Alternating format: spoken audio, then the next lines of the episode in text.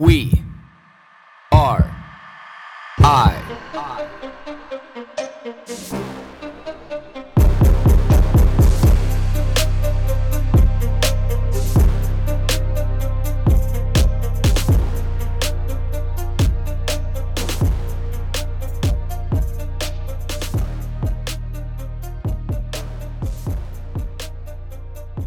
What does content feel like? Contentment. I know I've talked about this on the podcast before, like many other things I've talked about, and they're just things that float through my mind either daily, weekly, monthly, yearly, completely casually. But I feel, really feel like that I went arguably 37 years without understanding what it feels like to be content. And I always thought I was content. And I think it's one of those concepts and of those feelings that until you actually achieve something, you don't really know what it means. You only have this real outsider's perspective. You're in the periphery of the situation, of the concept, of the feeling, the emotion attached behind it, but you don't actually understand. And I associate all these feelings with something that always hits home with me. And it never hit home with me until I had kids. When it's like somebody says to you before they have kids, I know what it's like to raise kids, or I'd be able to raise kids, or any of those concepts. But in your mind, once you have kids, you're like, you look at that person, you say, you have no idea.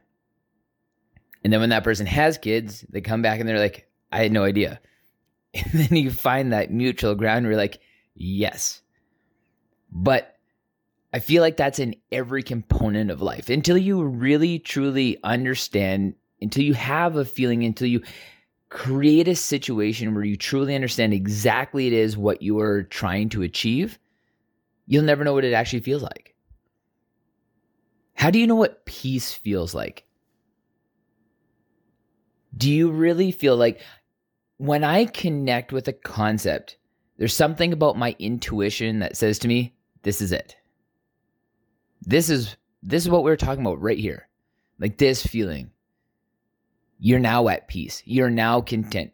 You're now loved. You now are physically strong. You are now capable. When you are in that lane, your intuition flags you and says, This is it. Remember this. You need to remember this feeling. You need to remember this emotion. You need to remember what this means and what this feels like. Because all those other times that you thought you knew was you just lying to yourself, convincing yourself because you wanted it. But then going through the stages of wanting something and achieving it, very different. Wanting it and lying to yourself that you have it, wanting it and convincing yourself that you're there, very different.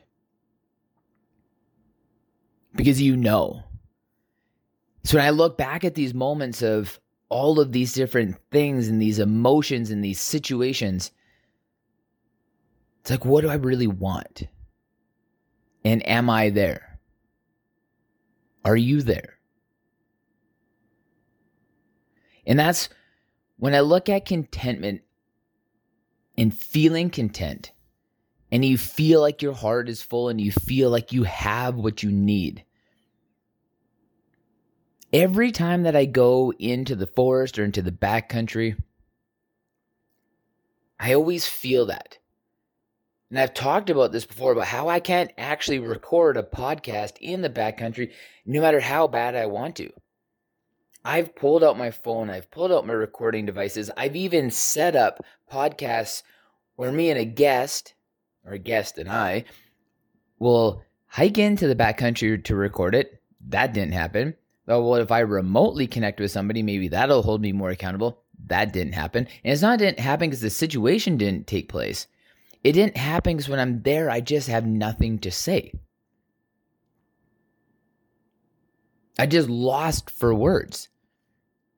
And before my meeting today, across the street, there's this hundred acres of green space. And I had my boots in the back of the car. So I just put on my boots and I just walked in. I'm like, I'm just going to do a little foraging for mushrooms and different funguses and see what I can find or just see what's around me.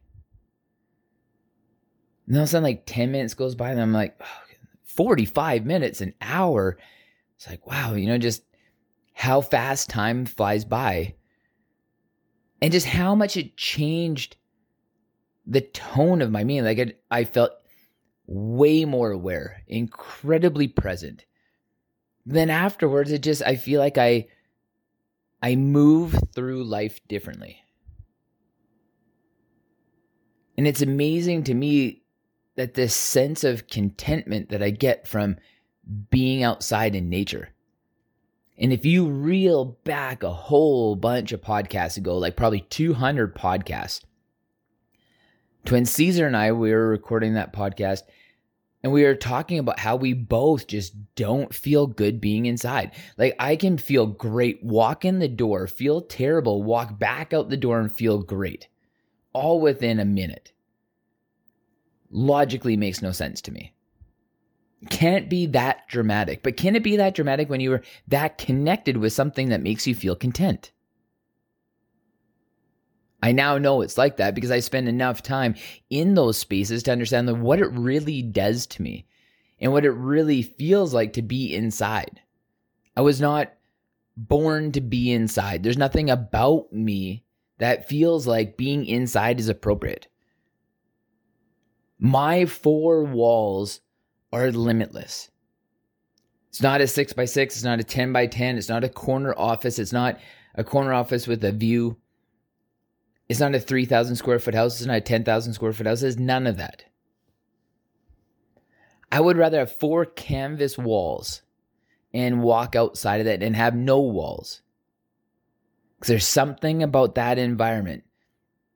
And we have all the research now. We have all the data to un- that I can understand exactly why I feel that way. It's like it's like my medicine and I can't stand calling it that. But those coined terms that come into your mind when you're talking. It's not medicine like I need to feel better. It's it's medicine and this is where I belong. This is where I'm supposed to be. This is what creates me. It's what creates my peace. It's what creates my hardship. It's what creates my understanding. It what creates my creativity, creates my thoughts, helps me understand. So I feel blessed. I feel very worthy of having that environment, going through it enough, putting myself in that environment enough that I can understand exactly what it means to me and what it does to me as a human being. It's the art. The art of understanding. It's the art of understanding yourself. It's the art of understanding life. It's the art of realizing what this truly can be all about and what we make it sometimes and what people want it to be. But that's how simple it is.